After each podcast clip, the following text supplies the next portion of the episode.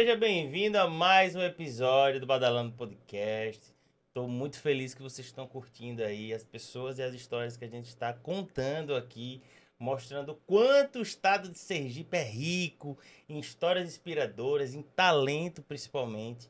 Então a gente fica muito feliz de estar compartilhando para vocês em qualquer lugar do mundo que o YouTube aqui nos proporciona levar essa fonte de inspiração, não só para os sergipanos, mas para todo mundo aí que se interessa nos assuntos que a gente sempre traz. Música, entretenimento e empreendedorismo, histórias inspiradoras, beleza? Bom, a convidada de hoje é uma convidada bem especial. É uma parceira nossa aqui também aqui no Badalando e ela tem uma história muito contagiante. Ela é mulher empreendedora, é, ela também tem uma atuação muito forte nas redes sociais e o negócio dela é empoderar mulheres a ter o seu negócio. Então, para entender como é, essa empreendedora criou todos os negócios e a legião de fãs que ela tem, eu trouxe ela aqui para compartilhar essa história com vocês. E seja muito bem-vinda, Bianca Menezes. Aê! A popular blogueira, do Atacado. obrigada pelo convite. Seja muito bem-vindo. Muito bom bater esse papo muito com você. Muito obrigada, muito obrigada pelo convite, gente. Tô um pouquinho nervosa, mas vou desenrolar aqui o máximo que eu puder, contar a minha história para poder motivar ainda mais as mulheres que estão aí do outro lado assistindo esse episódio incrível. Não, mas não fique nervosa, não. Eu também não sou o grande conhecedor disso aqui tudo. Eu, eu trato muito mesmo meus clientes e ensino meus clientes a melhor maneira né, de desenvolver aqui o podcast. Mas como host mesmo, eu tô começando. Então, é, é esse nervoso a gente compartilha para você não ficar sozinha, mas é muito fácil. Uhum. Mas, Bianca, veja, é, eu queria primeiro entender como veio essa vocação, porque você é uma pessoa totalmente inquieta e está sempre buscando o melhor para todos os seus seguidores e seguidoras e com sempre a proposta de empoderá-las e ó o empreendedor o, o empreendedorismo está aí e não é um bicho de sete cabeças né? Como tem gente é. acha ah não você é, eu vou ser empreendedor vou ser empresário vou ter a minha a minha marca a minha loja. Isso há um tempo atrás era uma coisa meio que impensada né? E com a internet com a tecnologia tudo isso ficou um pouco mais fácil. Eu queria entender como foi que você começou a dizer, não, é isso que eu quero para minha vida. Então, na verdade, o empreendedorismo ele veio um pouco depois, mas a comunicação, ele já está na minha veia.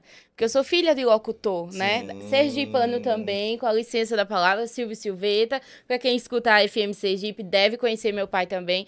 Então, a comunicação, ela vem na minha veia mesmo, desde pequenininha. Já o empreendedorismo, eu trago muito de minha mãe. Minha mãe sempre foi é, desenrolada, sabe? Ela tinha restaurante, então eu sempre estava ali no meio, ajudando ela. Então, eu sempre gostei muito, sabia que eu queria algo assim. Então, a comunicação eu... já tá no DNA. Exatamente, né? E meus avós tinham bar também quando era pequena. Aí pronto. É, então quem se... tem bar, se não tiver. Porque quem tem bar tem muito amigo, né? Uhum. Foi onde meus pais se conheceram. Porque era o. Que ó, massa, olha que história. Era o bar do meu avô.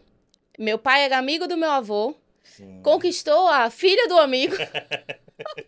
e quando viu, nasceu aqui, meu filho, a, a e Bianca. Você, e você é filha única? Então, eu sou filha. É, eu sou a mais velha de certo. minha mãe, aí tem minha irmã que está aqui, que hoje trabalha comigo como assessora. Sim, é. Ela fica aqui, meu amigo, bastidor aqui, ó. Quando você tá vendo assim, ela falando com a gente aqui no story rolando, é ela que faz. É ela. E do lado do meu pai também eu tenho uma outra irmãzinha que acabou de nascer. Ela tem um aninho. Então, eu fui filha única por boa parte da minha vida de parte de pai, mas agora em, em um ano meu pai fez outra, né? Porque gosta, né? É, eu gosto sempre de fez... perguntar assim. Faz que gosta. É, então, exatamente. e assim, eu gosto sempre de perguntar uhum. é, a questão de referência. Porque que acontece? A gente é movido, né, através das nossas referências. Sim. E você falou que seu pai, né, ele, ele era, era locutor lá da. E como era tem um pai locutor, porque veja, o rádio, né, e a gente bebe muito dessa fonte aqui, que o podcast é um programa de rádio um pouco mais evoluído, vamos dizer assim, né? Isso. É basicamente isso. isso. E como era você, porque a gente sabe que, que há um tempo atrás, o, o locutor de rádio era basicamente um artista, né? A celebridade. E era celebridade, e assim, mas nem todo mundo conhecia a, A pe- a, imagem, né? Isso. Sabia o Silvio Silveira, tá ali, acho que era... O nome. É, é. Ele, ele tinha, acho que o Boteco do Silveira, né? É. tinha uns programas Mistura assim, bem- Brasileira, que Mistura é muito conhecido, muito é. conhecido. E, mas as pessoas não associavam a imagem, mas a voz Isso. era muito marcante. E como era pra você ver seu pai? Acho que todo mundo na escola, pô, seu pai e tal, não sei o É. quê. Como era, e como foi esse início pra você? Foi uma coisa que realmente lhe, lhe chamava atenção? Rapaz, eu quero ser meu pai. Isso lhe gerava medo. Como era isso lá no iniciozinho, você mais nova, vendo seu pai com essa potência na comunicação? Então, eu sempre achei fascinante o a figura dele pública, o nome, chegar em lugares que às vezes nem ele pensava que ele era conhecido naquele lugar, né? Sim. Então, assim, onde eu chegava, que alguém me apresentava ou que eu me apresentava, eu falava, "Ah, você conhece meu pai? Eu sempre gostei de brincar, né? Você conhece meu pai? Ou às vezes eu não chegava falando, mas alguns amigos já brincavam. Ela é filha de Arrepia Silveta, que é a, a- a- o merchanzinho, né? Sim, o bordão. o bordão dele. E aí eu sempre achei, achei fascinante. Mas eu não me via como radialista, eu não me via. Porque eu não acho minha voz radialista, eu não me via naquele local. Mas a comunicação e a forma com que a mensagem dele era passada, eu, achei, eu achava isso fascinante. Sempre gostei muito. Então. é, Então eu via ali, sim, eu, tinha, eu tenho muito orgulho do meu pai. Você chegava orgulho. aí no estúdio e tal, acompanha os programas? Algumas vezes, porque não é muito permitido criança, né? Ah. Mas é, algumas vezes eu ia, principalmente dia dos pais. Praticamente todo domingo meu pai estava no dia dos pais na rádio, porque ele trabalhava dia de domingo. Então todos os meus finais de semana de dia dos pais eram dentro do, do estúdio da rádio. Entendi. Era permitido. Então eu era todo domingo lá, dia dos pais. Aí a gente saía ele já juntos botou você no ar assim, não? no ar falando. É. Não, não, só brincando. Numa, por exemplo, tá na, tá na propaganda, aí eu sentava e ficava imitando, ah, entendeu? Mas não pra falar, não. Até porque eu não sei se era permitido, porque tem muita, muita regrinha, né? e tem que Sim, ser sim, respeitado. Meu pai é sim. muito respeitar a, a doutrina, né? Da regra. E aí, eu, mas eu achava muito bonito, muito legal. Ah, e final do ano ele aparecia muito na campanha É do, da FM. ano, eu né? já Sim. via, já achava interessante aquilo, gostava muito. Então, eu, eu levo ele como minha referência mesmo nesse lado, sabe? Comunicativo e, e de motivar outras pessoas, porque os depoimentos eram muito fortes que chegavam pra ele. Silveta, eu tô com. Tava com depressão, ligava. Antigamente eles ligavam muito Sim, pra rádio sim. dar o depoimento. Tô com depressão, tô passando por alguma coisa, e dia de domingo é sagrado, tenho que estar aqui pra pegar essa alegria e me contagiar, sabe? Então eu achava aquilo ali muito, muito legal. E você conseguia, tipo, enxergar, assim, como que você lidava com o tamanho. Que eu queria né, fazer algo do, seu tipo, pai, ajudar. né? Tipo, porque, tipo assim, acredito que deve ter chegado muita história, assim. Até as pessoas perguntavam com curiosidade, pô, você é filha de Silvio Silveira? É, é Como é isso. que como é que era isso assim pra você? Chegava isso?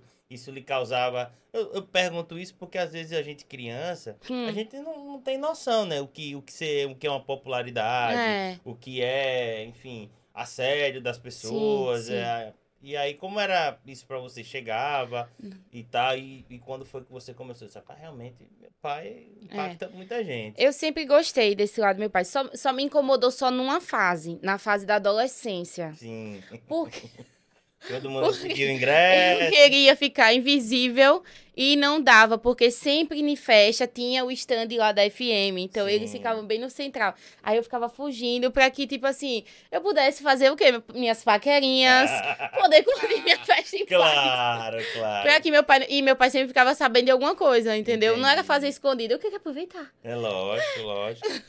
Mas, mas e os amigos, quando na, na, na adolescência, ninguém, pô, seu pai lá, beija os ingressinhos, forró, Tinha, forrozão tinha. É. mesmo É, tal. tinha, tinha, tinha. Tinha, muito legal também isso, verdade. ó, não lembrava dessa parte. Tinha muita gente que pedia. Eu até pedia também, mas pra você ter noção, meu pai, na época, meu pai era muito rígido de eu ir pra festa. Eu ia, mas eu nunca fui com, ganhando o ingresso Foi dele. mesmo. aí, Nunca. Tá vendo? Nunca me deu. E todo mundo acha que é só mar de flores, né? É, nunca me deu o ingresso. Sempre tinha outras pessoas na fila. Alguém já tinha pedido primeiro, e aí ele ia lá e dava, e eu comprava. Aí, Nunca. tá vendo? Santo de Um casa trauma. não faz milagre. tá? Um traumazinho, viu? Hum. E aí, veja, passando essa referência É. aí, você vivendo esse, essa referência toda lá dentro de casa. E aí, como é que você começa a dar os seus primeiros passos assim na comunicação? Então, é, eu me identifiquei, aí como eu falei, eu achava isso mágico, mudar a vida, motivar outras pessoas, mudar a vida das pessoas e estar no meio da comunicação. E- mas aí eu me descobri que eu gostava muito de fotografar. Certo. Então eu fui para esse lado. Eu não me via na rádio realmente falando assim. Eu me via muito mais por trás dos bastidores. Bastidor. E Gosto muito mais na bastidor. comunicação também, na- no lado da fotografia. Certo. Então, é via arte, né, tudo mais, essas coisas. Então, eu comecei aí a fazer cursos de fotografia. Foi até meio que um, um, um, vamos dizer assim, foi uma confusãozinha em casa, um conflito, né? Porque é, eu tive estudo, meu pai esperava que eu fosse advogada ou alguma coisa a mais desse tipo de médico, porque tem essa coisa, É, né? não, a Essa gente doutrina- vem- também vem de, de, de- de uma É. época mais tradicional, né? Que Isso, pra é. você ser bem sucedido é. advogado, doutor, engenheiro. Isso. E aí eu disse não, bati, eu disse não. Eu gosto muito de fotografar. E isso é uma profissão. E Sim, pode ser a minha certeza. sim. Aí eu já sabia que eu queria trabalhar com isso. Isso Comecei com a fazer. anos, velho? Ai. Perem, viu? Ai, novinha, porque eu ainda recebi a mesada. Acho que eu tinha 16, vamos dizer assim. Já tinha definido que você queria mergulhar É, na fotografia. É. Só que E já 16 nessa- quando eu fui, fui começar a querer minha máquina. Mas aí com 18 foi quando eu comecei a fazer os cursos. Certo. Entendeu? Mas aí de pequena, desde pequenininha, eu já co- começava a fotografar amiga, começava a fotografar alguém que tava, sabe? Eu sempre gostei de pegar o celularzinho e começar a fotografar. Não era celular, na época era TechPix. A- É, você tinha o TechPix? Tinha. a câmera do Gugu. Entendeu? Então eu sempre ficava catando as máquinas fotográficas em casa na época. Massa. gostava de revelar. Então eu sempre ficava catando as, as máquinas. Aí foi quando veio o celular, aí eu ficava capturando imagem no celular. E aí você começou a fazer os cursos com o objetivo, de fato, de De ser Virar fotógrafa. uma profissional lá da Isso, fotografia. E chegou isso. a fazer e Cheguei, chegou a trabalhar cheguei, na, na cheguei, área. cheguei. Só que muito novinha, não tinha experiência no mercado, não, não sabia quanto cobrar. Então eu tive ali um- uma dificuldade de, de dizer bem assim, isso aqui vai me dar um dinheiro que eu possa Sim. orgulhar meu pai, minha mãe, meus avós e eu me, me sentir bem financeiramente e, e seguir minha vida. Certo. Mas ali eu vi que o erro foi meu mesmo, de precificar, sabe? Eu não tinha experiência. É, verdade, eu dava o trabalho, mas não tinha um retorno financeiro. Isso. E eu acho que, assim, eu acho que é um, é um problema, assim, do nosso país, assim, a, a nível de educação, porque a gente não aprende empreender na escola, né? A gente Isso. não aprende é, como a gente pode é, ter um negócio, ou até mexer com a própria finança, Isso. né? A gente já, aquele estudo que é ligado na- a um vestibular, que com 18 anos a gente. Você, graças a Deus você já sabia mais ou menos o caminho que você queria, mas muita gente não sabe com 18 anos ainda É. o que quer. Eu mesmo, quando fui fazer vestibular com 18, fiz pra direito, rapaz. Então, e, eu, é. eu fico me imaginando, rapaz, se eu tivesse. Eu não passei na, na UF, não passei na UNIT, mas já preferi não, não fazer e, enfim, me contaminei no mundo realmente da publicidade. E hoje, na parte de comunicação, onde eu, onde eu não me vejo fazendo outra coisa a não ser entretenimento e música. E assim, não foi uma coisa que eu aprendi na escola Hum. né? Já foi das referências É. de amigos e tal. E você, quando você começou a fazer os cursos, você chegou a ir pra faculdade, fazer alguma coisa na área de fotografia, de Não, publicidade? Não, não, porque eu tive que realmente eu ver outra coisa para me dar dinheiro. Eu fiquei ali na fotografia, mas eu via que não, não dava para eu trabalhar naquele momento. Eu precisava realmente de alguma coisa que me desse um dinheirinho a mais e me profissionalizar mesmo em alguma E aí coisa. você foi pra que área? Aí. E aí eu não me via como empreendedora na época da fotografia. Sim. Também foi um defeito, porque eu não, não via que ali é sim uma fonte de empreendedorismo. Porque Você eu tava já. tirar foto. É, era foto, era Esperar hobby. um de no- estúdio, menina. alguém te chamar e tirar Isso, foto. era hobby. Não sabia precificar, então tava tudo bem. Pegava o dinheiro ali, tava, tava dando pra pagar a parcela da máquina, tava ok. Foi parcelada. Entendeu? Então, mas aí foi quando me surgiu uma ideia de o que é que eu posso fazer hoje na vida que eu leve a fotografia junto comigo. Certo. Entendeu? E aí eu vi, na época tava bem no. Tava começando a vir o Facebook com as fotos de roupas, as meninas fotografando, então eu disse, por que não ser dona de loja, né? Sim. E aí foi quando eu parti pra dona de loja. Mais uma vez fui cega, porque eu não conhecia totalmente o mercado. Fui. Mas é loja física ou online? Já comecei com a loja física. Certo. É, totalmente sem nada também. Foi bem. é, eu sou muito assim. De fazer, sabe? Eu tenho essa ideia e vou na minha. Não é o correto. A gente precisa buscar também entender sobre o mercado. Hoje eu tenho Claro. essa, essa consciência. Mas antes, muito nova, como eu tava vendo a pressão de o que é que você vai fazer para estudar, em qual faculdade você vai escolher, eu tinha que provar que eu ia conseguir gerar alguma coisa para mim que eu ia me manter. Entendeu? Eu, eu, tinha que correr contra o tempo naquele Mas você, momento. nessa época aí de decisão e quando você conseguiu, ah não, vou, vou por esse caminho de ter a minha loja de empreender. Você tinha uma referência próxima você, alguém que pegou na sua mão, só vá por aqui, vá por ali. Não. De loja de roupa eu fui totalmente zero. Zero. Eu só sabia que como eu poderia fotografar as, as roupas, uhum. eu iria usar o meu dom a meu favor na loja de roupa. Mas aí, só isso que eu pensava. não pensava em aonde que eu vou comprar, Sim. né? A mercadoria, como que vai precificar, como é a questão de aluguel, todo o outro lado. E a primeira loja foi onde? A minha primeira loja lá no, no centro. Na verdade, eu tive uma lojinha menor no Augusto Franco. Foi a primeira? A, é. A, a, a, a, número zero. Isso, a número zero, foi lá. Aí, mas aí eu fiquei um mês, não vendi nada, fotografei bastante as minhas roupas. Fui pra loja do centro. E aí, veja, hoje, obviamente, você já tem uma experiência de, inclusive, ensinar as pessoas. Mas naquela época, ah, quero abrir uma loja de roupa. E aí, aonde, aonde comprar? O é. que comprar? É, a moda é muito, muito volátil, né? Então, é. você é refém das coleções. E como fazer esse primeiro estoque nessa época aí? Como foi é. que você, você fez sem conhecer é. nada? E como fazer isso sem dinheiro? É, ainda tem. Tá? Como fazer isso sem dinheiro? Porque até hoje eu não sei como foi que foi, mas foi. E aí eu tinha, eu juntei um dinheiro com a fotografia, né? Eu levantei, eu disse, eu vou querer uma loja. Aí eu juntei um dinheirinho com a fotografia. Juntei o dinheiro do aluguel, eu disse, ah, então isso aqui vai dar para ter o aluguel, vou comprar uma roupa e tá ótimo. É isso é tanto... de um mês, né? Oi? Não, você já fez. Isso. Você fez uma condição, eu tenho dinheiro de pagar o aluguel do mês, comprar as roupas para abrir a loja e foi. Foi. Olhando na LX o valor do ponto. Se vou olhar o valor do ponto. O valor do ponto é o que eu tenho que trabalhar para juntar o dinheiro. Só pensava nisso. Aí eu fui lá, fiz as fotos, né? Fui fazendo as fotos. Eu cobrava ensaio a 30 reais, a 50 reais. Ensaio. Um ensaio. Entendeu? Eu dava, às vezes, muita coisa.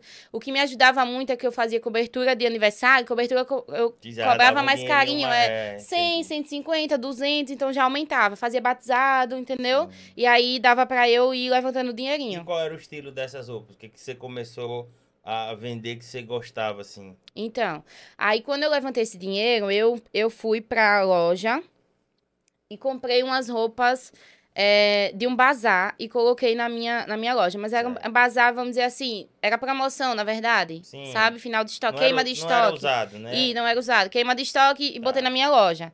Porque eu na, não sei o que passava na minha cabeça na época, muito nova, né? Mas que bom que eu fiz tudo isso, sabe? É porque aprende, né? É, eu aprendi na. Isso, e isso não, não ensina em curso nenhum. Não, pô. eu aprendi na, na tora, vivendo, entendeu? Eu tenho a minha experiência hoje para contar, né? E aí, tá, Botei lá as roupas. Mas eu não tinha nada. Eu não tinha nem ventilador, nem provador, nada de fachada, nada. Nem o dinheiro para comprar a bolsa. Então é meio que uma jovem mesmo querendo alguma coisa para construir alguma coisa. Não vendi. Não, vendeu. não vendi. O primeiro mês não vendi. Aí voltei para fotografia e, e fazia meus ensaiozinhos. Não, então. Aí foi quando eu conheci meu esposo, né? É. Na época, namorado, segundo mês de namoro. Aí eu disse bem assim, ele disse, eu tenho um dinheiro, vou abrir um depósito. Eu disse bem assim, menino, eu vi um ponto ali na frente, não vendi nada ainda na minha loja, não tenho vendido nada. Eu tenho um ponto ali na frente, a mesma rua, tem um ponto lá na frente, maior. Vai ser maravilhoso. Você bota masculino e eu fico feminino. E a gente vai bombar, vamos ser sócios, vamos? Ele, vamos. Segundo mês de namoro, tudo que eu falar será cheque, mas... Já, já tava começando a empreender nessa época, já. Já puxei uma sociedade, né? Não vai dar certo comigo sozinho, vou puxar uma sociedade. E aí, ele não, ach... ele não sabia que eu não sabia de nada, mas eu tava indo, né? A lábia é muito boa. Aí ele colocou o masculino e eu fiquei com o feminino. Nessa época também eu desconhecia, eu não conhecia hoje o que eu divulgo, que é Santa Cruz, eu não conhecia Caruaru. Eu já tinha ouvido falar de Caruaru, mas para mim era totalmente distante de eu ir viajar. Você comprou, você comprou, na verdade, os, o, as, o, eu ia as em ponto, queimas. É, eu ia em ponto 6, para mim atacada era isso. Eu ia em ponto 6, comprava roupa ali baratinha e colocava na minha loja para vender mais caro. Pra você ter noção, eu achava que o atacado era em Itabaiana Sim. Em Itabaiana, umas lojas que o povo me anunciou. Itabaianinha. Eu fui em Itabaianinha também na época. Então, pra mim, eu era lá que o povo trazia daqui da Aracaju só. fechada, né? Totalmente fechada ali na, no meu mundo. Não usei a internet na época a meu favor, de pesquisar alguma coisa, não busquei também informações. Aí foi quando uma tia dele, isso a gente não vendia nada, né? Foi quando uma tia dele, de meu esposo, falou assim: ó, eu viajo pra Caguaru, tem excursão pra lá, só que aí metralhou. É perigoso, tem assalto, tem isso, isso e isso. Eu disse: pronto, aí é que a gente não vai nunca, né? Mas a gente Ela precisa... abriu o caminho e fechou ao mesmo tempo, né? É, abriu e fechou. Eu disse: e agora, como é que a gente faz pra ir lá sem dinheiro? E pra ir de carro, pra não correr o risco de ser assaltado na excursão. Aí foi quando eu pensei em fazer um queima na época, eu até falei isso no evento presencial. Sim. Eu coloquei uma um radinho no, no ouvido que minha avó tinha me dado, um sonzinho. Fui pra porta, coloquei mais minha mãe, as roupas, tudo na frente. Meu ponto, esse ponto que eu já tô, é o terceiro, era no fundo da catedral, aqui certo, no centro. Certo. E aí tem uma loja lá que ela tem um pensionato. Aí eu coloquei todas as roupas assim, bem expostas, para quem passasse, parasse no ponto de ônibus do estúdio de fotos que tem ali, bem conhecido, sim, sabe? Sim. E aí, para quem passasse, comprasse. Mas eu não tinha nem noção do qual a taxa de valor que eu ia colocar. Eu coloquei bem abaixo mesmo. Mas aí já começa você na comunicação, fazendo a promoção é. com um megafonezinho aí, Isso. botar o povo para comprar. Isso. Aí coloquei lá pra chamar a galera pra vender, né? E aí o pessoal começou a entrar e que, que para comprar. Levantei essa granazinha, só que eu continuava ainda sem móveis, sem nada. Eu até contei também no, no evento presencial que qual foi a minha, a minha ideia ali. Eu ia usar realmente o que eu tinha no momento, Sim. mas eu ia fazer. Não tinha muita condição, foi quando eu chamei minha mãe e disse, mãe, eu preciso dar um up aqui na loja. E aí, antes de você continuar, quando você falou, você falou de sua mãe. Hã? Como foi a sua família nesse período assim de implementação? Eles apoiaram? Eles uhum. acharam que você estava doida? Como foi? Porque assim, às vezes tem família que abraça e tudo, mas tem família que diz, rapaz, você tá doido, você tá. Uhum. Você já não vendeu a outra e agora. Como é que foi essa relação? Porque hoje eu tenho certeza que eles estão mega orgulhosos é. com o seu resultado. Então no início, como eu falei, essa questão do meu pai, ele esperava que eu procurasse uma faculdade. Então, quando eu abri as lojas, eu estava correndo contra o tempo para provar que iria dar certo desse jeito. Eu queria trabalhar para mim e gerando desse jeito. Já minha mãe, ela também teve medo, né, de eu acabar ficando como ela, que ela tinha o, o restaurante. Sim. Ela conhecia esse meio que dias bons, dias ruins, né? Então ela também achava que era melhor, o melhor caminho era estudar algum concurso. Mas de minha mãe, ela, eu tive mais uma, uma questão dela estar tá ali do lado, por ela ser mais. Dá uma força. É, ah, minha filha, tem essa dificuldade é, aqui e tal. Por ela... Cuidado com isso, cuidado isso. com aquilo. Ela tá ali mais braçal Sim. comigo, porque ela, ela via como uma diversão minha. Sim. Ela diz, vai passar? Entendeu? Ela vai passar. não passava. Não passava. Era toda vez uma ideia diferente. Passou. Não passou. E não passou. Aí ela ia na onda. É tanto que, como eu, eu, como eu ia contar agora, uma vez, quando eu já tava na, na outra loja, ela achando que eu já ia parar. Isso já tinha sociedade, já tava levando outras pessoas comigo. Foi quando eu disse assim, mulher, eu preciso ter alguma coisa aqui na minha loja para ficar uma coisinha mais bonitinha. E eu tive uma ideia, tá muito em alta, fazer uma coisa rústica. Aí ela, hum, lá vem coisa.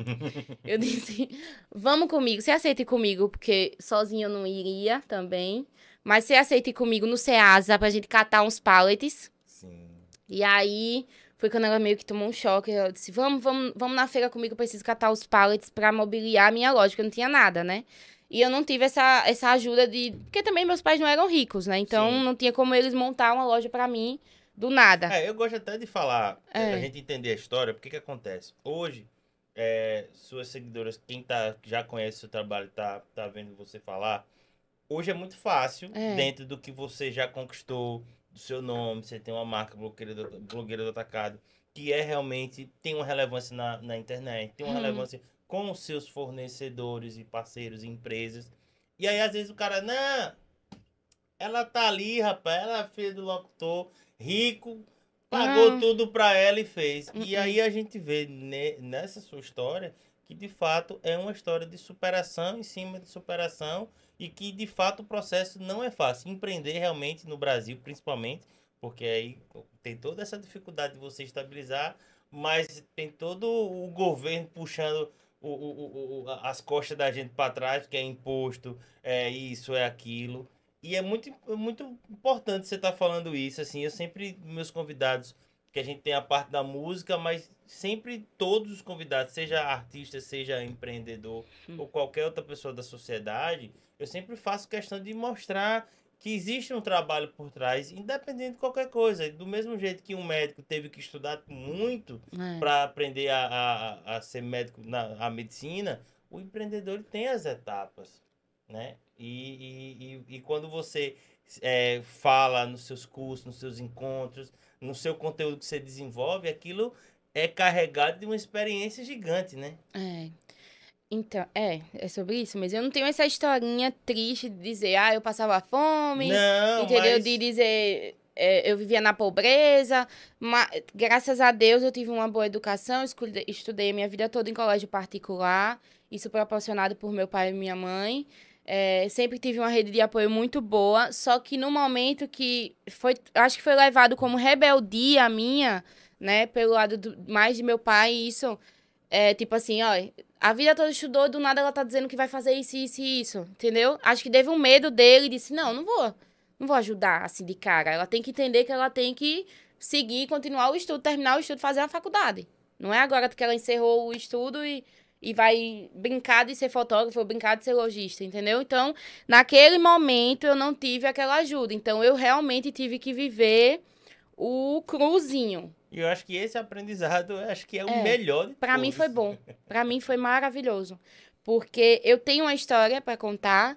Eu não precisei dizer bem assim, ai, quando não dava, tava tudo ok. Não, eu tinha, tava tudo em casa sendo pago. Eu, não, eu tinha aquela rede de apoio, né? Por exemplo, que até a passagem, se fosse minha, não ia dar, do meu, da minha loja. Então eu ganhava. Às vezes meu pai me pegava, minha mãe. Sim. A minha mãe tinha restaurante, então mandava uma quentinha para mim. Tava, tava estavam aguentando Sim. a minha a, a, minha rebeldia, né? Estavam aguentando, mas eu tava vivendo realmente do zero. A loja, a minha loja, eu até fiz um vídeo recentemente que eu fui lá visitar novamente foi? a minha primeira loja. E aí, como foi a emoção? Ah, emocionante, viu? E continua a mesma loja a mesmo? A mesma coisa. Mas tá mais. É, porque eu sempre fui muito criativa. Eu gostava muito de usar realmente o que eu tenho aqui, o que é que eu posso fazer para melhorar. Então, certo. Então, na época da loja, a loja era muito simplesinha, mas eu dei um jeito de deixar ela bem bonitinha, sabe? Na época. Então, quando eu fui lá, eu olhei assim a realidade, porque eu, eu até falava no vídeo bem assim: eu ficava aqui, gente, chegava de manhã, eu ficava até quatro e meia, era sol. Eu lembrava disso, né? Aí foi quando eu passo direto na rua, mas eu nunca olhava, ou, ou não parava para ver, não via.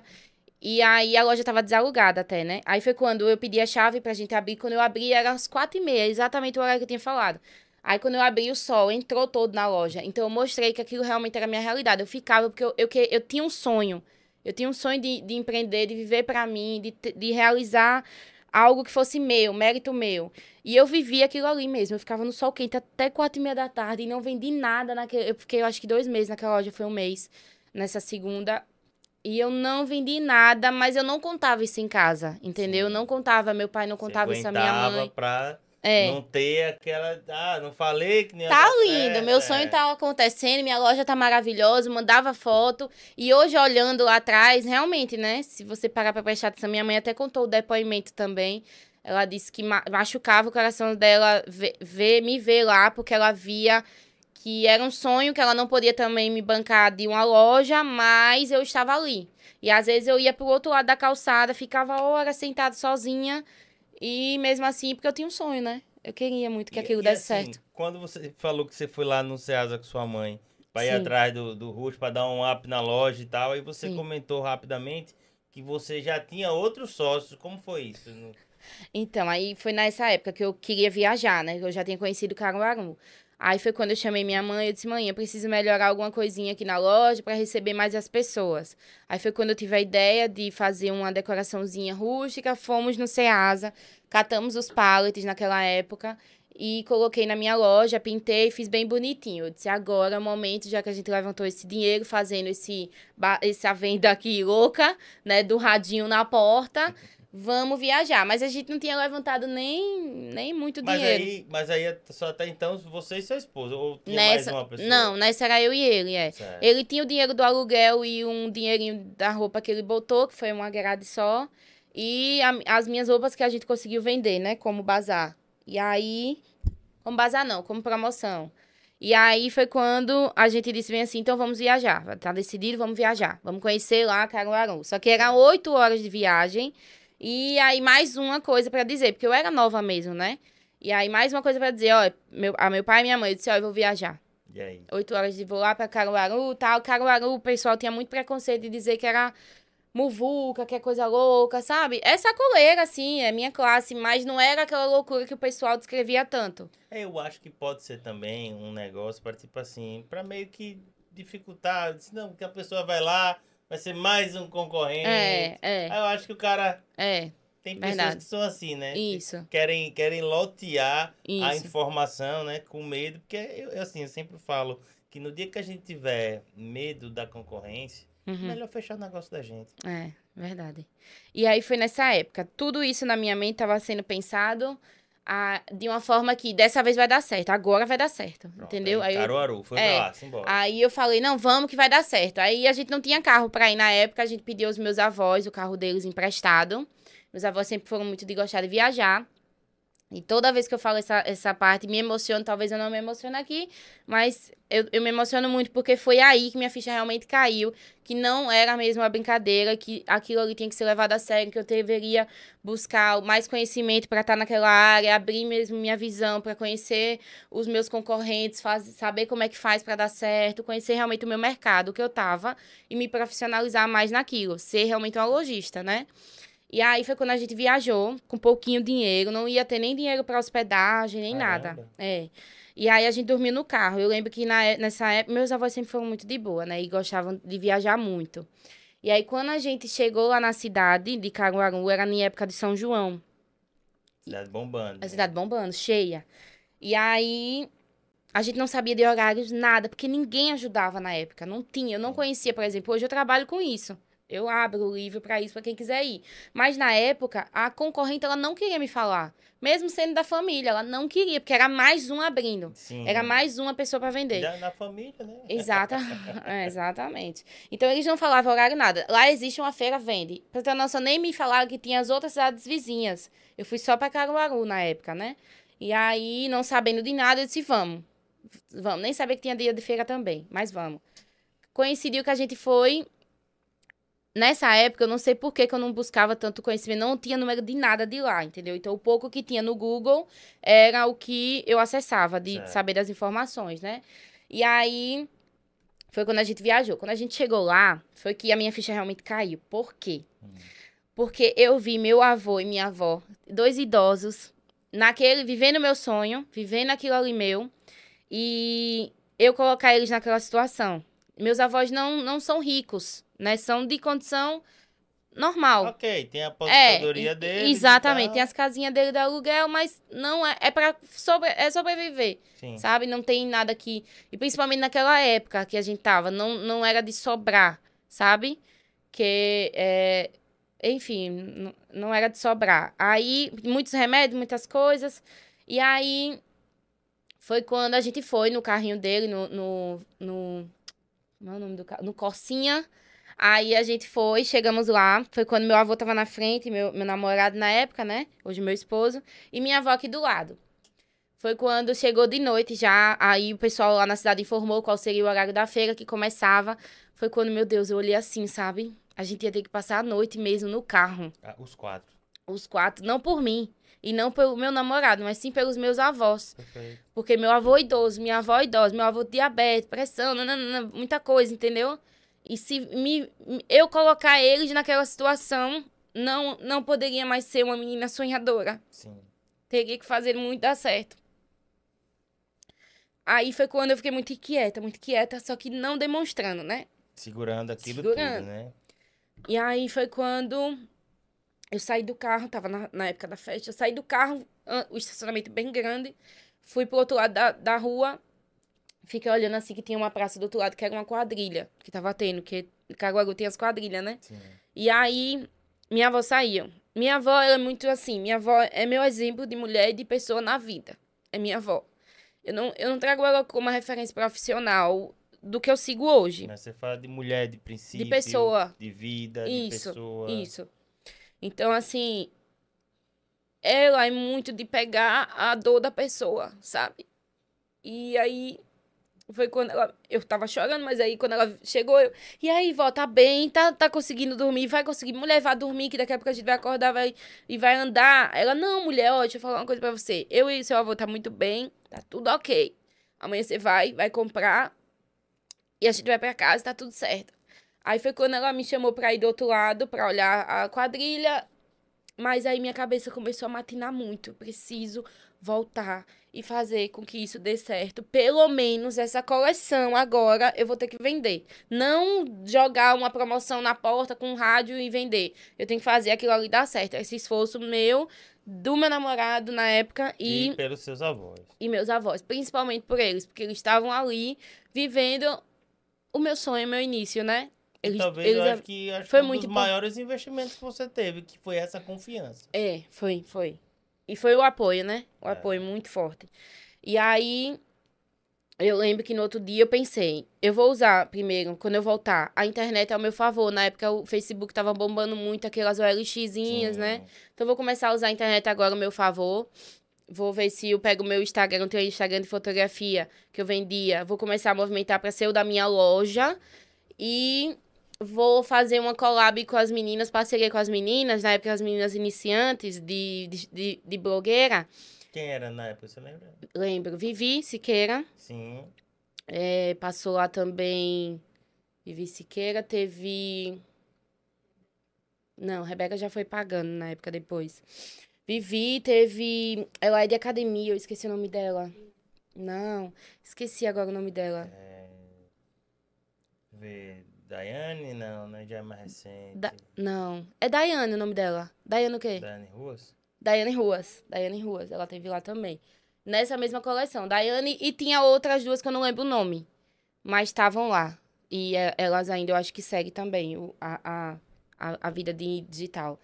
Teve elas e te- tinha amigas minhas que eu convidei Sim. pra estar lá Pra também. Fazer a movimentação. Isso, aí eu já coloquei isso na minha cabeça. Não sabia se ia dar certo, mas eu ia jogar. Ó, eu, te- eu trabalho como fotógrafa, tô abrindo uma loja, você veste minha roupa, eu dou de brinde a roupa e, E você divulga. E já faz Já a foto, faz já a divulga. foto. E aí eu já tinha a cara das meninas no meu Instagram, já começaria bem, sim. né?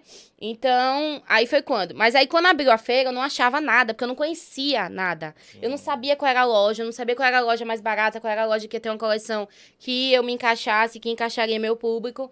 E aí a gente começou a correr, correr, correr. Aí foi quando, na última loja mesmo, que eu passando assim, aí eu vi uma fila, eu disse, vou ali. Aí foi quando eu fui, gastei a metade do dinheiro naquela loja, eu encontrei, eu disse, não, vai ter que ser isso. Voltei pro carro, já começando a chorar, eu disse, meu Deus, ainda tem dinheiro aqui, eu preciso comprar mais coisa, porque tá muito pouco.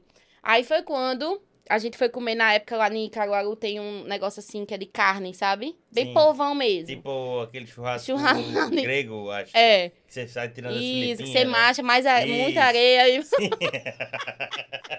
e aí a gente no meio da feira, eu chorando já, comendo.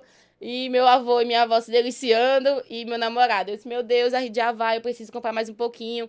Aí foi quando o dono do carrinho falou, olha, mas tem Toritama, tem Santa Cruz. Eu disse, Toritama, Santa Cruz, não conheço. Ele é só mais 20 minutinhos você chega lá. Aí a gente foi, não era o dia da feira. Sim. Mas aí foi nesse dia que eu conheci os polos maiores. Eu já sabia que na próxima viagem eu tinha que saber. Procurei já saber o dia da feira, tudo certinho, pra na próxima viagem eu ir. Aí foi quando eu pensei, então eu vou retornar naquela loja que eu gostei. Terminar vou- de gastar. Vou terminar de gastar lá, porque ela tinha me falado que ela tinha. Passou o dia da feira de Caruaru, ela ia ter no outro dia a loja no, no shopping de lá, do Caruaru. Certo. Aí eu voltei lá e fechei novamente a, a coleção. Eu peguei mais uma das mesmas, fui, fui sem medo e comprei. Aí foi quando eu voltei, eu montei um coffee breakzinho, bem simples. Ganhado as coisas, porque não tinha mais dinheiro nenhum, né? Aí ganhado as coisas, e aí as meninas foram, postaram, deu certo. Começou a vender. Comecei a vender. Aí eu Sem entendia precisar de promoção nem nada. sem precisar de nada. Foi quando dessa vez, dessa viagem, graças a Deus deu muito certo, que eu comecei realmente a estudar sobre o meu mercado de, de lojista, dias de feira, qual era melhor, o que era melhor para se comprar, precificar e entender aquele momento como era que eu iria vender o meu produto, que não era porta a porta mesmo. Foi ali que eu comecei a usar a internet ao meu favor. Eu Isso dava- No Facebook. né? É, migrando já pro Insta, Já, sabe? já migrando já migrando. pro Insta. Já tava já no augezinho vindo pro Insta, sabe? Poucas meninas ainda, mas tinham, sabe? E aí as meninas, você começou na... As meninas chamando, na parceria, dá uma É. peça, divulga. Deu certo em pouco tempo, porque também foi um boom, né? Foi, né? É, já era, as meninas precisavam de dinheiro pra ne- vender. E nesse período, pra- pra- assim, pra você viver. se recorda, assim, nesse período, assim, Hum. qual foi, tipo assim, uma venda que você fez? Eu disse, cara, fiz uma venda e eu disse, rapaz, agora esse negócio não para, não. Que é que talvez você tava meio assim, pô, tá vendendo, mas, mas você fez uma venda que disse, rapaz, essa venda aqui Então, teve um, um, um momento desse, assim. então, quando a gente divulgava, ia de pouquinho em pouquinho mesmo, sabe? Nesse primeiro evento foi quando eu me motivei e disse, agora vai dar certo, porque eu já sei como é que eu vou fazer pra Sim. vender.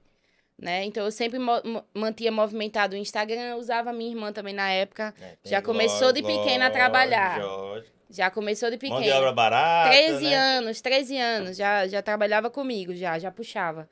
E aí movimentava muito essa questão, porque eu estava vivendo o meu hobby dentro da minha loja, continuava vendendo também fotografia para ganhar um extrazinho para estar mantendo ali a loja. É, aí foi quando a gente percebeu também que o do meu noivo não estava dando certo no masculino, queimamos o estoque dele e ele investiu também só no feminino e a gente foi seguindo, de, de pouquinho em pouquinho. Mas a loja ainda era muito precária, vamos dizer, né? Sim. Eu não tinha muita coisa. Ainda eram os pallets da, da, do Ceasa. Ainda era. O mi- minha era uma cortina, era um negócio de cortina, então sempre foi. Mas muito bonitinho, mas muito precário. Então eu precisava começar a investir mais no na minha empresa. Foi quando a gente pegou um dinheiro emprestado com o meu sogro na época. Já tá- O pessoal já tava dizendo assim, não, eles Tá indo, o negócio é, tá eles estão querendo muito fazer isso dar Mas certo. e na formação do seu público lá na hora de vender? Hum, Como é que você percebia que, tipo assim, que isso tem mais saída do que aquilo? Como era que você entendia? Porque, assim, eu acredito que é porque a moda é muito ampla, né? É. Você tem moda praia, você tem moda fitness, você tem moda casual, você tem moda social, enfim. sim. E aí, quando foi que você teve... Porque aí é tentativa e erro, eu acho, né? Uhum, é. Como é. é que você começou a entender? Quais eram os insights que você tinha pra dizer, não, velho, ó, eu acho que é, o público que eu consigo chegar aqui, principalmente com a ajuda das Sim. primeiras parcerias que você criou, eu acho que isso aqui saía mais. é. Como era que você fazia isso? Então, eu acompanhava muita época. Nessa época, por exemplo, de junho e julho, é alta temporada, então a gente conseguia vender mais, ficava forró caju, né? Então a gente Sim. vendia muito napa, cor, essas pecinhas de cropped, era essa época. Saindo dessa época, realmente eu começava a estudar o meu mercado mesmo. Então, eu acabava ficando uma semana depois, mas eu estudava o que é que as outras lojas grandes traziam. Aquilo ali tá, tá trazendo, tá dando certo. Aí eu ia, jogava primeiro também lá no meu Insta pra conhecer o público. E aí, gente, vocês gostam disso? Não gostam? Então você começou a, a provocar a galera que é, seguia já. pra, na verdade, saber o que comprar já, pra elas. já, né? já tava fazendo mais realmente pra dar certo, entendeu? Então, nessa época, assim, lógico que tinha roupa que empacava. Mas eu, eu tava tendo mais acertos aí- naquela época aí, de vender. curiosidade, assim, nessa época, o que que empacava, assim? Qual era o tipo de roupa que empacava, assim? Que empacava? você... Rapaz, isso aqui, vou parar porque eu não tenho condições, né? É, é modinha, mais modinha mesmo, na época de fase, assim, de... Por exemplo, nessa... Porque foi muito de junho pra dezembro. é, Na época... Eu não lembro o que é que empacava, mas empacava bastante coisa, sabe? Se eu comprasse muita roupa de manga longa, porque aqui é, é muito É quente. muito quente. Aí sim. eu a- tentava trazer uma coisa mais de casaco, não dava certo, porque o povo aqui não compra, na época, né? Não Ah. comprava, porque era muito calor. Quem aqui ia pro Forró Caju de, de jaqueta de couro? Ah, hoje é moda, né? Hoje, Hoje- quem não vai tá. Hoje vai porque é modinha, né? Mas eu mesmo não vou, porque é muito calor, vou Eu derreter. também, também sou, sou desses aí. E deixa eu lhe fazer outra pergunta. E, e aí, quando você vai pro, pro Facebook, depois Hum. migra pro Instagram, Hum, de onde nasce o blogueira do atacado? é anos depois. Eu posso contar só uma fasezinha ainda da Pode, por loja, que foi quando. Foi o boom da minha loja, foi o seguinte: a gente foi juntando dinheiro, juntando dinheiro. Aí você conhece Sheila? Sheila, Sheila Raquel? Sim. Conheço. Menino, eu muito ousada. Continuei sempre ousada. Inclusive, eu era Sheila muito já fica, já fica o convite logo pra Sheila.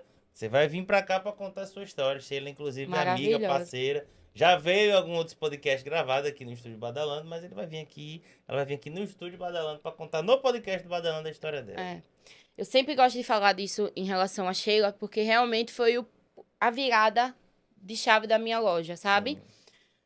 Foi quando eu continuava com as meninas, com, a, com as digitais, mesmo depois que elas não aceitavam mais parcerias, elas tinham que ganhar o dinheiro dela, claro, porque tem que viver.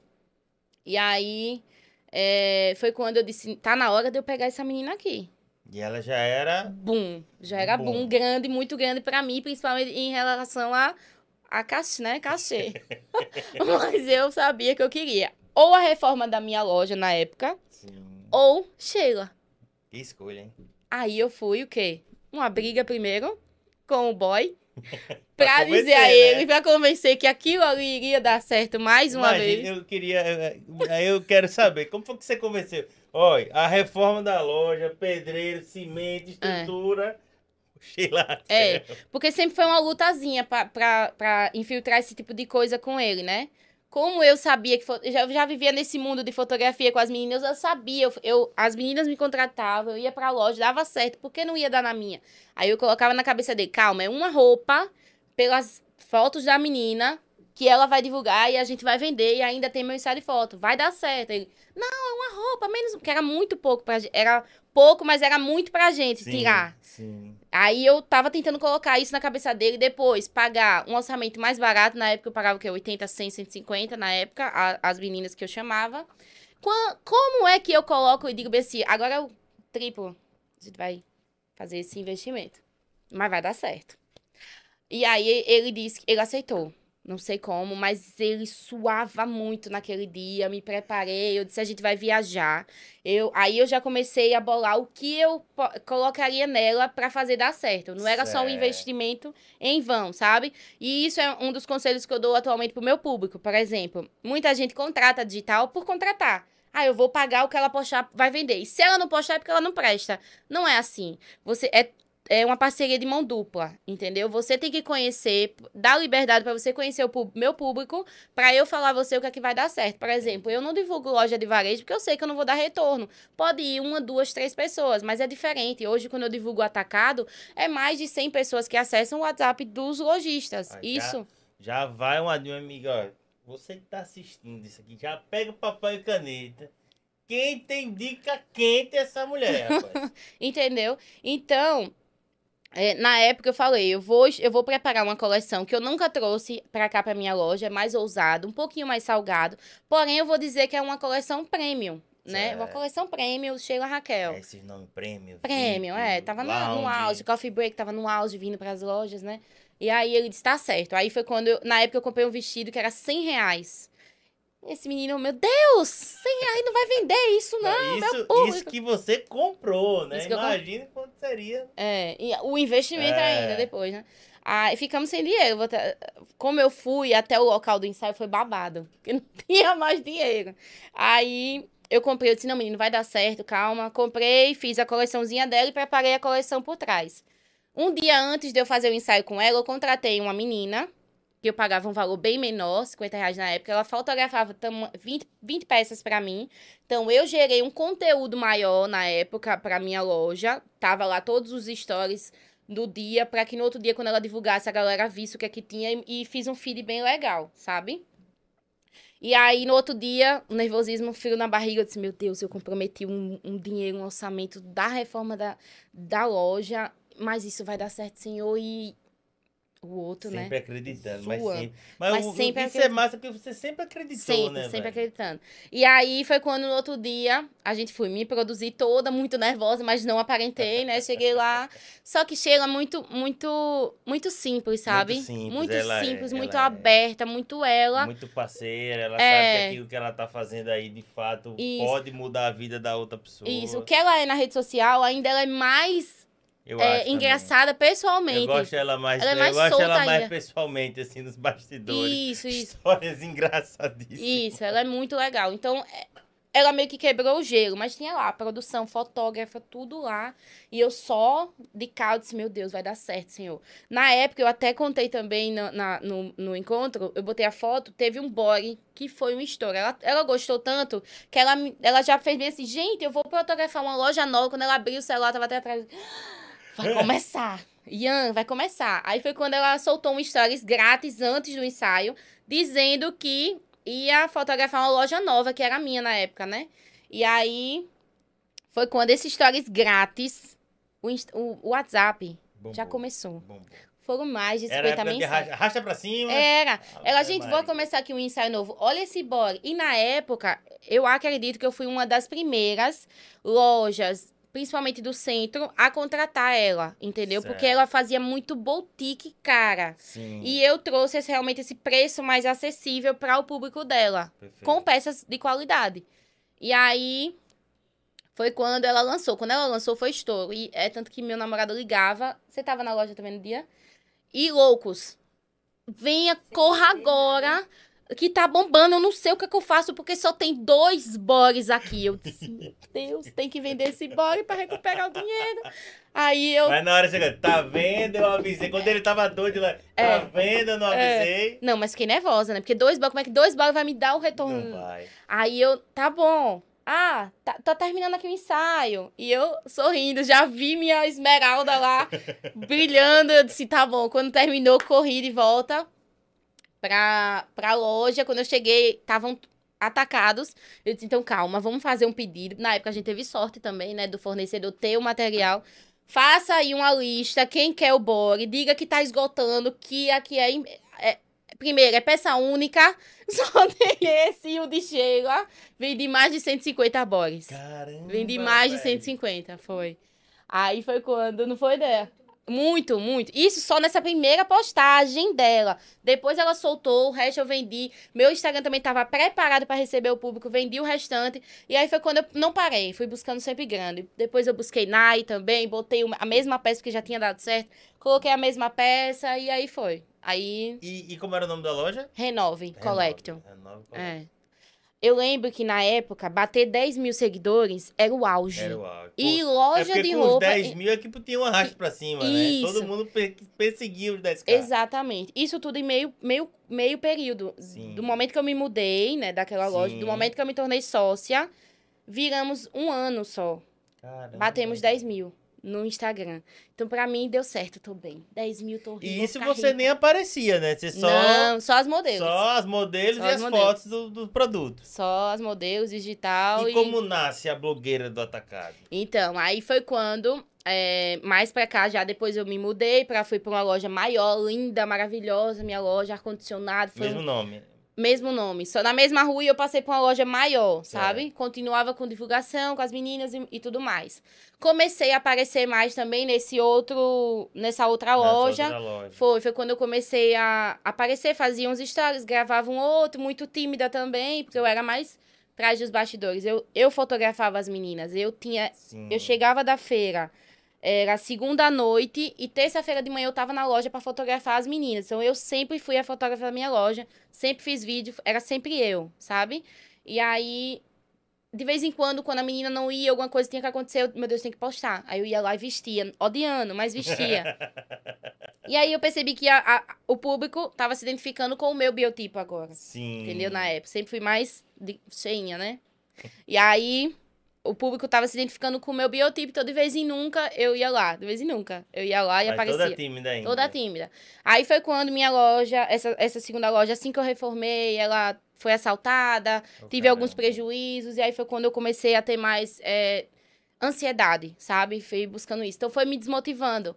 Mas eu nunca pensei em fechar minha loja, nunca. Sim. Porque deu muito certo. Eu tava vivendo, conquistamos as nossas coisinhas, né? A gente podia já viajar, já fazer uma coisinha ou outra. Então tava bem, tava maravilhoso. Já Já- não tinha mais a... a, a- é Medo. diz? É, o medo, não. nem, nem a, a preocupação da família, Não. porque já estava encaminhado. É. Não, porque eu, eu sempre fui muito boa com essa questão de Instagram, sabe? De internet, de- dessa parte. Então, toda vez que dava uma baixa, eu dava um jeito de bolar alguma coisa, de inovar. Eu, aí eu trago muita inovação em, em mim, isso. Nunca fui de ficar paradinha, eu sempre gostava de modificar e dava certo e vendia. Entendeu? Então, eu nunca tive público porta, sempre foi internet que me ajudou. Certo. E aí foi quando me deu muita ansiedade, eu tava muito desmotivada, eu só vivia de cabeça baixa, não tinha mais criatividade. Eu Quando posso que... dizer que, tipo, acho que a maior dificuldade que você teve aí nesse processo, quando sua loja foi assaltada e você É. teve todos Isso, esses é. gatilhos de É. ansiedade e tal. É. No- e também loja, nunca descansava, né? Eu tava. Eu, a, graças a Deus, a minha loja vendia muito bem, então todo final de semana eu viajava. Todo final de semana. o ano todo. Era muito raro não viajar. Mas a viagem continuava Caruaru e adjacências? Não, não eu, Caruaru só fui naquela vez mesmo. Só. só. O meu público foi mais moda, é, Santa Cruz e Toritama. Certo. Eu sempre continuei lá, sabe? E aí. É... Pera ainda, deu um branco. Ah, da loja, né? Da, da loja. Isso. Que aí ela foi assaltada, você teve a, a, a, os problemas que você passou de ansiedade e tal. É. E a internet dando bom, e aí chegando é, na blogueira. Como? Isso. Só que aí perdi minha criatividade, não conseguia desenrolar a loja. Meu ponto foi vendido. Meu ponto foi vendido para outro dono. E esse outro dono estava começando a dar regras e implicâncias que, para mim, eu já estava no meu limite de algumas coisas, então para mim foi pior. Aí foi quando eu e, e Ian, meu esposo, a gente decidiu dar uma pausa na loja para encontrar um outro ponto com o coração partido, porque foi a primeira loja que eu consegui. Cada conquista era muito grande, né? Então, claro. uma parede, uma parede de gesso, você 3D. Decorou do jeito que você queria tudo, mesmo. Três né? provadores para mim, meu amor. Maravilhoso. Então, foi, para mim foi cortar o coração, mas eu não aguentava mais o ambiente ali, Sim. todos os dias uma coisa. Pra você ter noção, até o, o estacionamento na época para mim foi proibido para mim botar meu carro, entendeu? Então não tinha lógico. O portão, eu vi o portão sendo fechado pro meu esposo, não, não dava, não dava. Aí a gente deu uma pausa, mas na nossa cabeça seria só uma pausa de um mês para procurar um ponto. E isso já já tinha passado a pandemia também e tinha dado aqueles meses de retorno, sabe? Tava certo, no início do volta, ano. Volta, não volta. Isso, foi quando nesse meio tempo, no meu na minha hora extra em casa, quando eu via que tava dando alguma coisinha em mim, sabe? Que uma gastura, uma, aquelas sintomazinhas triste e tal. Aí eu dizia, não, eu acho que eu vou ligar a câmera do, celu do, do celular e vou começar a gravar dando dicas, né? Na época, eu pensei e coloquei o nome da cidade, Santa Cruz. E aí eu comecei a, a fazer os vídeos. Porque eu sabia que o pessoal que iria me acompanhar não, não estaria interessado em Bianca, porque não me conheciam, mas estariam interessados no meu conteúdo, em ajudar outras pessoas, né? E aí foi quando foi dando certo o canal do YouTube. A loja a gente retornou, ainda ficou então, um tempinho. começou no, já no YouTube? É, comecei no YouTube. Voltei pro YouTube, né? Sim. Conheci essa, essa plataforma que era desconhecida para mim, né? Perfeito. Não conhecia. E aí foi quando eu ainda consegui filmar algumas partes das feiras, quando eu viajava como lojista, que é esse meio tempo de fechar a loja, né? Aí, antes um pouco de fechar a loja, eu viajei, comprei, filmava os bastidores e guiava a galera como eu gostaria de ser guiada na feira. Como eu sabia que eu não conhecia a feira. Então, eu mostrava aquelas pessoas que nunca tinham viajado, assim como eu na época. E aí, o público foi crescendo no você YouTube. Você fez um conteúdo que você gostaria que você tivesse quando você foi a primeira vez, né? Quando eu comecei, é. E aí o público, muito carente dessa informação, aceitou muito bem. Aí foi quando a gente fechou a loja e eu me dediquei muito no, na, no YouTube. E é, eu fui trabalhar um período também com meu sogro na época, mas foi bem breve mesmo, porque eu vi que quando eu migrei pro Insta, eu vi que o YouTube tava dando certo. Eu disse, por que não abrir um canal do, Insta, um, um Instagram sobre isso, né? Pra receber esse pessoal. Porque Insta eu já sabia mexer e já sabia como vender o produto. Sim. E aí eu migrei, comecei a vender o produto no Insta, meu produto agora dessa vez divulgando. E aí eu fiquei no Instagram mesmo. Aí foi quando foi dando certo. E aí o nome já foi blogueira da Atacado? Não, fiquei no Santa Cruz mesmo. Fiquei com o nome da cidade. Certo. Aí foi quando me barraram, disseram, oxe, essa menina tá chegando agora? Quer sentar na janela? aí foi quando eu pensei, um nome que fosse fácil de acesso e que memorizasse, né? O que é que eu era? Blogueira de quê? Atacado. Não tinha, não existia. Então eu fui blogueira do atacado. Aí foi, deu certo, graças e a Deus. Hoje só chama de blogueira do atacado. Hoje é blogueirinha, blogueirinha, blogueira do atacado. Você vive o mesmo dilema que eu tenho, que todo mundo só me chama de David Badalando. É, mas é gostoso, né? Não, Porque... É, eu acho que faz parte. Eu, eu, nem, eu nem ligo, eu acho que, tipo assim, cara. Que bom é, é, a marca já tem 20 anos, então, tipo assim, beleza, eu sou, é. mas eu sou David tudo badalando mesmo. É. E tá tudo certo. É. E fica, e, tipo assim, vira referência. Então, pra mim, é. tá tudo certo. Pra mim, se minha marca chegar na minha frente, tá ótimo. É o que eu quero. Né? Exatamente. E aí, veja, quando você começa a dar essas dicas, você começa a ter um resultado. Seu canal começou a ter bastante inscrito, você conseguiu replicar isso no Instagram e aí, como foi falar com, essa, com essas empreendedoras, né? Que o seu público tem as pessoas que, acho que do zero, Mas tem gente experiente já Tem, que é. acompanha porque você tem esse conteúdo diverso. Você tem para quem não sabe nada e você tem, digamos aqui, aquelas dicas que valem ouro É. para quem tá de repente já no mercado, mas não sabe onde inovar ou, ou comprar num preço melhor para ter uma margem melhor. Como foi esse feedback que você teve da galera logo? É, foi difícil assim? Já pegou imediatamente ou começou a fazer? Assim, o que é que essa menina aí quer, rapaz? A menina nova dessa falando, tá, não sei o que. Como foi isso daí? Justamente pela minha experiência, que foi bem vivida, assim, braçal, Com várias dores, com eu várias conseguia me conectar com as pessoas, sabe? Entendi. E essa questão da comunicação, eu, eu até brinco, eu sou mais, eu sou menos tímida. Eu era mais tímida antes na, inter, na, na câmera, eu não conseguia, eu fui amadurecendo conforme eu fui pegando experiência mesmo, é tanto que os meus vídeos lá no YouTube, percebe, eu fazia muito, muito vídeo assim, ó, sabe? Me esconder no máximo, é, como é que né? eu me escondia se eu tinha que me filmar, né? Aham. Eu queria falar, mas eu não queria aparecer. Sim. E aí eu fui pegando experiência, mas a minha história e o que eu tinha, o conteúdo, era muito mais. Chegava na minha frente. Certo. E aí no YouTube foi que eu tive esse tipo de crítica, não no Instagram, mas no Certo. YouTube a galera é, pegou pesado no iníciozinho. Mas era porque só porque eu tinha muitas manias, muitos vícios de linguagem, tipo assim. E. Sabe? Ficar Sim. muito assim, lenta. E bestia demais, muito no cabelo. Então, eu- eles foram me ensinando. E aí eu fui vendo como Você que meu. aprendeu com os haters. É, fui aprendendo com os haters, tá vendo?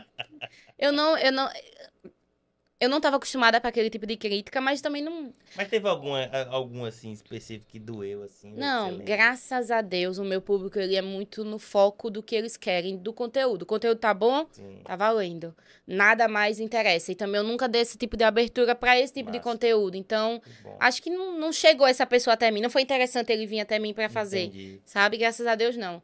Eu tive um hater um dia desse. Aí. É, mas foi, eu achei o máximo. Poxa, um hater aqui, sabe? não, mas não, não me abalou, graças a Deus, não. É, eu pergunto porque assim, eu, eu, a gente trouxe a Gabas aqui, foi o nosso primeiro, foi o nosso primeiro convidado. Hum, E, e ele falando que quando ele decidiu, de fato, é, virar o blogueiro profissional, os amigos ficaram, você é, É. maluco.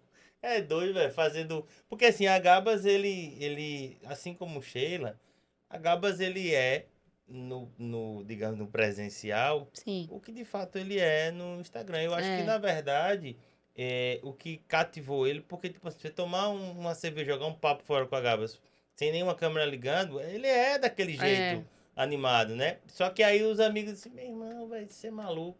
E ele disse, rapaz, muita gente duvidou. Muita, muita gente duvidou. E depois do tempo, os meus amigos que duvidavam eram os caras que me contratavam para É. fazer publi para empresas deles. E isso eu sei que esse processo é difícil. Eu vivi um pouco esse processo. Ainda vivo, né? Porque eu não não sou blogueiro, mas tenho aparecido cada vez mais é, em cima do, de desenvolver o conteúdo que a gente desenvolve aqui no, no Badalando.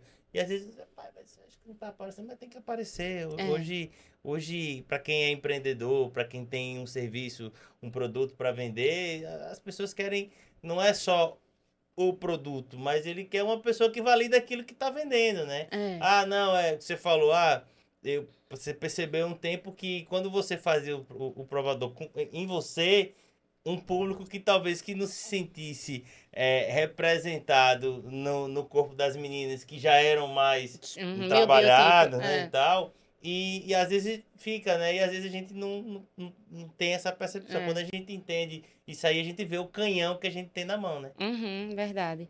Hoje eu entendo que é, se o, o empresário ele não se tornar o influenciador da sua marca, né, ele vai ter que contratar um influenciador e ficar dependente desse influenciador. Então, por isso que é importante, sim, por mais que não goste hoje, arranjar uma forma de você ser o próprio influenciador da sua marca, mesmo que você faça, continue fazendo parcerias, sabe? Mas é necessário você se tornar uma autoridade, você se tornar referência, porque hoje não é só vender o produto, né? Hoje existe toda uma estratégia por Toda trás. uma estratégia. Você tem que realmente gerar valor para outra pessoa que tá lá do outro lado, né? E deixa eu lhe fazer uma pergunta. É, e aí, vindo, virando a blogueira do atacado, desenvolvendo, você ainda tem sua loja? Você continua? Então, naquela, naquele momento, quando deu certo, Até hoje eu não voltei com a minha loja, mas o Instagram tá lá, serve hoje até quando eu converso, porque graças a Deus, de um ano para cá, a gente tá com outros setores também trabalhando, então minha loja tá lá. Eu queria muito voltar porque é um carinho que eu tenho muito grande por ela. Foi dela que tudo começou. Eu queria muito voltar porque ela deu certo, ela não deu errado. Foi um momento que eu precisei dar uma pausa e foi uhum. importante para mim, porque talvez eu iria me perder e aí sim eu ia fazer com que ela termine, tivesse um fim triste que eu não queria. Não voltei com a loja, mas hoje eu, eu tô muito bem onde eu estou, sabe? É. Eu tô muito feliz com o que eu faço. E, mais uma vez, naquela época eu cresci um perfil, na época 10 mil era bombado, eu cresci em menos de um ano. Quando eu me tornei digital, a, hoje a gente tem muitos inscritos no YouTube, tem mais de 30 mil inscritos. Sim. Então, inscritos é mais difícil você conseguir. Com certeza. E a gente certeza. bateu, em menos de um ano também eu alcancei o Instagram. É, bati mais de 100 mil num primeiro Instagram. E aí eu tive a perda do meu Instagram também, que foi mais um momento onde eu mas pensei. Como foi? Eu vi isso nas suas redes sociais, foi recente, né, inclusive. É, tem, completou um ano e agora em fevereiro. Então, e como foi assim? Porque, assim, se, se perde Instagram de várias maneiras. Com você foi como? Então, foi. Hoje eu já sei, eu não sei se eu ia. Eu não vou citar o nome de quem, mas. Tá. É, o meu processo acabou de, de, de, de me dar a resposta exata um ano depois, recorrendo lá na justiça, que foi, na verdade, uma marca grande que me denunciou. Na época eu achava que eu tinha sido re, é, hackeada. Não foi. Entendi. Entendeu? Derrubaram a conta realmente. Entendi. Você levou um, um strike. Isso, e por isso que estava em processo para ver se eles devolviam, não devolveram, mas é, eu vou ganhar a indenização, né? Certo. Mas. Você conseguiu comprovar que aquilo era o seu meio de trabalho. É, porque derrubou a mim e derrubou a minha pessoal também, né? Então, é, em menos de um mês a pessoa foi derrubada também. Então, para mim, voltou uma ficha, tipo assim, meu Deus, eu larguei minha loja em menos de um ano. Porque quando eu comecei no Instagram, eu também coloquei uma meta. Em, em um ano eu tenho que fazer dar certo, senão eu volto pra minha loja. Certo. Em um ano deu muito certo, eu já tava ciente que eu iria continuar. E aí, quando eu perdi o Instagram, é, demorou dois dias para eu decidir que eu não iria realmente desistir. Voltei a batalhar e a ralar, porque eu já sabia quais as ferramentas eu iria usar para fazer dar certo de novo. Eu já sabia, porque pior foi o início. Sim, Começar com como digital. É. Eu era lojista, não era digital. Começar como digital. E aí, em menos de um ano, hoje, graças a Deus, batemos o ano em fevereiro, batemos já 80 mil seguidores mais uma vez. Então, tô no caminho certo. E é tanto que agora eu sou mentora. Aí, então chegamos onde eu quero falar é... de agora você ensinar as tem pessoas. Tem podcast também. Tem podcast, tem a mentoria. E aí, como é que você descobriu que, cara, tudo isso que eu vivi, tudo isso que eu passei, né, todo esse conteúdo que eu passo né, né no serviço de, de digital influência, como é que você agora, não, vou virar uma mentora? Então, é. Como foi isso? Conte. Tá sendo, né? Tá sendo. O, momento que eu perdi meu Instagram serviu muito para amadurecer. Certo. E até então eu vivia em função do trabalho, mas eu não sabia qual era o meu propósito de vida. Né? E na perda do meu Instagram foi quando eu descobri que o meu trabalho é necessário para que mais pessoas continuem e não desistam. Então, se eu desistisse naquele momento, é, muita gente iria se ver, tipo, e tudo que ela falava? E tudo que ela estava vivendo. E a loja dela que foi assaltada várias vezes. E como ela começou a loja, como ela fez dar certo, ela migrou para cá e ela vai desistir agora. Então. E agora que eu comecei a acreditar nela, agora que eu tô junto, ela vai abandonar a é, gente. É, teve. Eu fui muito abraçada naquele momento. Muita gente compartilhou. Não só os, os lojistas que me conheciam na época, porque meu trabalho eu sempre foquei muito fora, não aqui, né? Certo. Então, lá foi uma rede de apoio muito grande e outros digitais também no meio do atacado compartilharam. E no dia que eu perdi meu Instagram, a gente já criou uma outra conta. Então, assim, menos de um dia já subiu lá 4 mil seguidores. Já dava para mim começar novamente, né? Mas e aí, quando você começou a, a recuperar, a ser abraçado com essa galera, eu acredito que não deve ser uma coisa, uma tarefa muito fácil você, você convencer um lojista, né, a investir em você, né? É. Porque, tipo assim, geralmente a galera vai muito nos grandes plays ou nas blogueiras mais famosas é. e tal. E como foi para você, assim, fazer essa captação? Tipo assim, se você se recorda qual era. Se você tinha um, uma loja que você, tipo assim, focava, eu quero, quero fazer dessa. Quero que essa loja esteja aqui comigo E você foi, batalhou, batalhou e essa loja chegou assim pra Isso você? no início ou na perda? Na perda. Na perda? Então, na perda eu tive muita devolução de, de dinheiro. No outro dia já. Eu muito abalada, porque eu fiquei arrasada. É, porque É na como perda se- você não tinha. Você tinha os contratos, mas quando perdeu, o cara vai É. dizer, pô. É como se sua um empresa perfil- aqui é, agora acabasse. incendiasse e você não Isso, tem nada mais, isso. entendeu? Então, eu fiquei muito abalada. Naquele outro dia, muita gente, mas eram os novos pedindo reembolso, porque também eu entendo que muita gente estava no início, então investiu. Imagine eu naquela época que eu contratei Sim, Sheila, e Sheila naquele dia perdesse. O meu dinheiro era da reforma da loja ia ficar perdida. Eu, infelizmente, eu ia querer o dinheiro de volta, né? Também. Eu, não- eu, naquele momento, eu não tinha o suporte para aguentar aquela divulgação. E aí, é, muita gente pediu reembolso, mas muita gente, como já conhecia meu trabalho e minha autoridade, continuou comigo e os meus seguidores me abraçaram muito. Então, com 3 mil seguidores, eu entreguei o mesmo resultado pra galera. Enchi, era 100 pessoas no, no zap.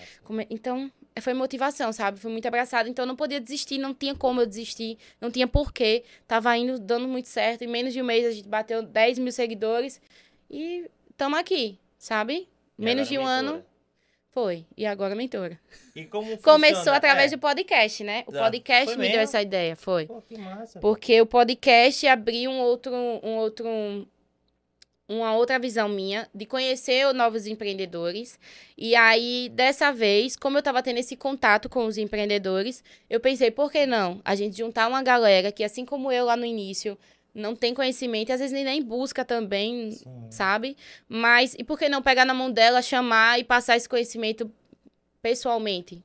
E aí a gente fez o primeiro encontro de mulheres empreendedoras, que foi no Ferreira. Deu Certo. muito certo, foram oit- mais de 80 mulheres que estavam lá. E é isso. Aí foi quando a busca, elas me buscaram. As, as pessoas, as mulheres me buscaram. E não é só do segmento de logística. Hoje eu tenho um cliente que é corretora imobiliária, do ramo da Sim, Porque estética. acaba você falando com o público que tem outros Isso. anseios de compra. Exatamente, eu descobri que não, não, eu não posso, eu teria que sair da minha zona de conforto esse ano. Eu não, não deveria ficar só como digital influencer do atacado, que é um, que é algo que eu conheço e tenho autoridade já, graças a Deus, né? O meu nome lá é, é feito. E agora, por que não eu trazer realmente esse meu talento e essa minha vivência de crescer Instagram, de humanizar Instagram, que foi mais de um Instagram que eu fiz dar certo. Por que não ajudar a, a outras mulheres, outras empreendedoras a também humanizar o seu perfil e, consequentemente, crescer eles, entendeu? Mas aí a mentoria já é blogueira do atacado ou já é, já é Bianca? Se chama Geração Foguete. Geração foguete. é. Geração foguete. Agora que bom, fiquei. Isso fico eu come... começou a mentoria presencial. Certo. Mas como esse episódio vai sair depois do lançamento, Sim. de... amanhã é meu aniversário, dia 10. Sim. Posso? sim. Posso? Pode. Amanhã é dia 10 de março. Olhando para a sua câmera aí, vá. Amanhã é dia 10 de março. Atualmente nós trabalhamos com a mentoria presencial. Quem é daqui de Sergipe pode me procurar. Mas amanhã nós vamos fazer o lançamento, no meu aniversário, o lançamento do, da mentoria online. Geração Foguete inicia amanhã.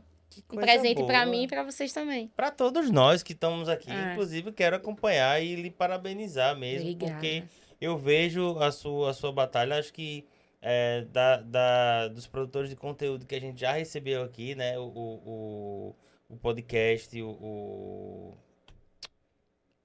Pô, agora me passou. O seu podcast, o. Pode o- Decolar. O Pode, o Pode Decolar. eh, Começou aqui. foi- Começou aqui. Foi o primeiro episódio, foi aqui.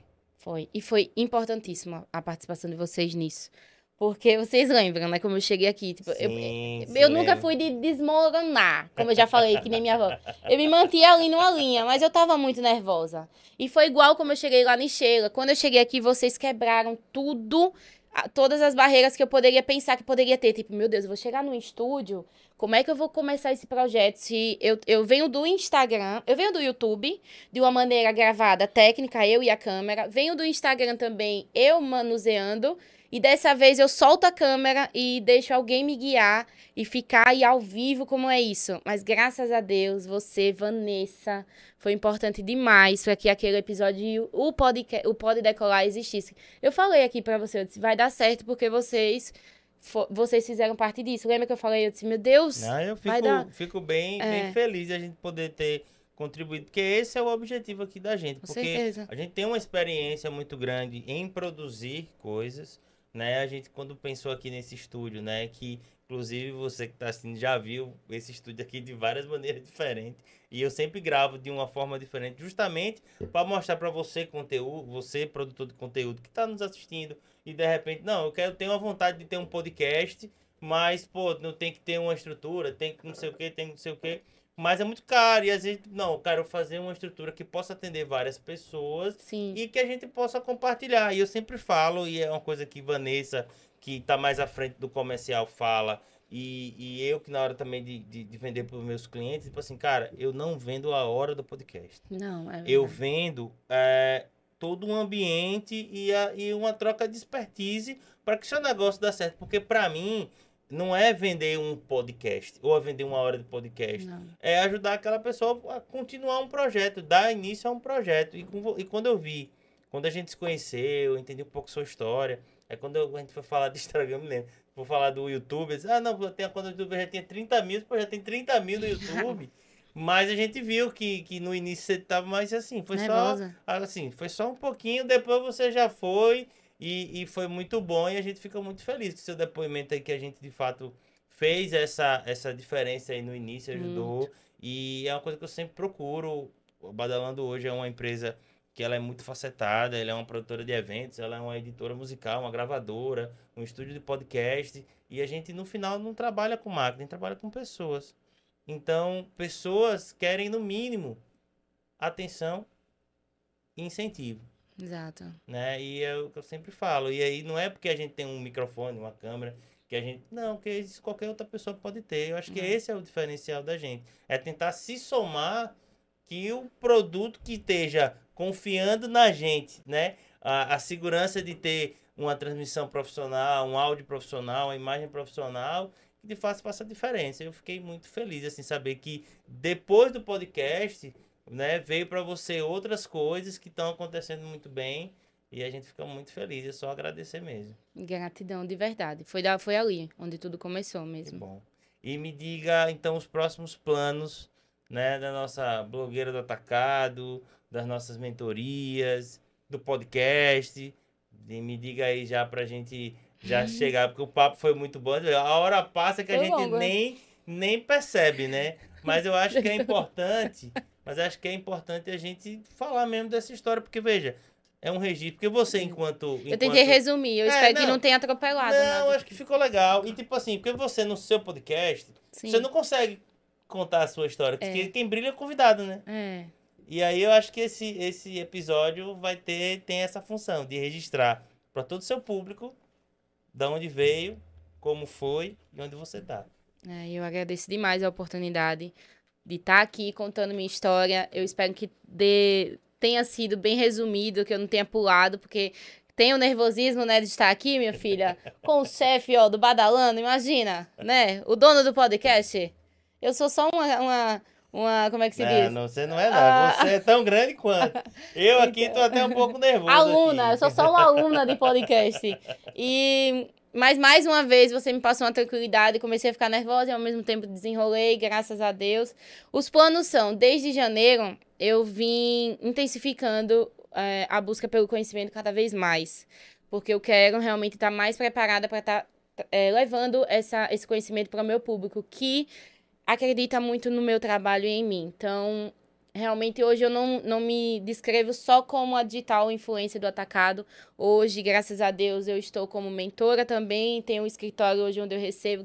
Ó, oh, escritório. Aquela menina, né, que batalhou hoje, tem um escritório que é lindo, por sinal, muito bonito. Já convide, já diz onde é pra galera é... como que faz pra procurar, pra marcar uma reunião com você. É isso. Ó, segue lá no Instagram, é melhor, né? Vai segue lá. lá no Instagram, porque eu já ganho seguidores, né? É. Segue lá a blogueira do Atacado 1, porque o blogueira do Atacado foi o que foi derrubado, então nós colocamos o número 1, que é esse. Segue lá, é só falar, temos um linkzinho que hoje você pode falar tanto com a assessoria de mentoria, que pode agendar. quando esse episódio sair, já vai ter lançado também a mentoria online, né? Então você vai ter acesso também a essa mentoria online. E quem é, quem é fabricante, quem trabalha com atacado também, que deseja ingressar nesse ramo aí, contrata também, fala lá com a gente tem todo, não é só chegar e divulgar. É como eu falei. Eu, se você não tem essa visão, tá começando agora, não se preocupa não, que eu tenho toda a atenção para você. Eu quero que quero fazer dar certo para você. Não é o dia que você paga só para eu divulgar, certo? Eu quero fazer seu WhatsApp lotar, tá bom?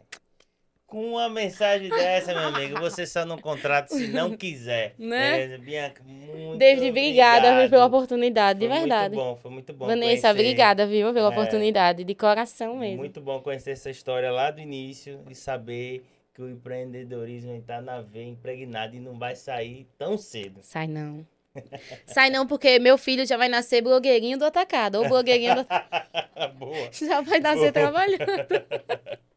Bom, galera, é isso aí. Mais um episódio do Badalando Podcast. Eu gostei demais. Histórias inspiradoras pra- merecem ser contadas para que você, de fato, possa se inspirar em, de repente, ou seguir a mesma linha ou criar outras coisas. Eu fico muito feliz de trazer isso, porque a gente só vai ter um, um, um Sergipe mais forte quando, de fato, a gente entender que já dentro de Sergipe temos pessoas muito grandes mas que precisamos só contar essa história para que mais pessoas conheçam e a gente se desenvolva cada vez mais. Beleza? Eu sou David Badalando, esse é mais um episódio do Badalando Podcast. Até o próximo episódio.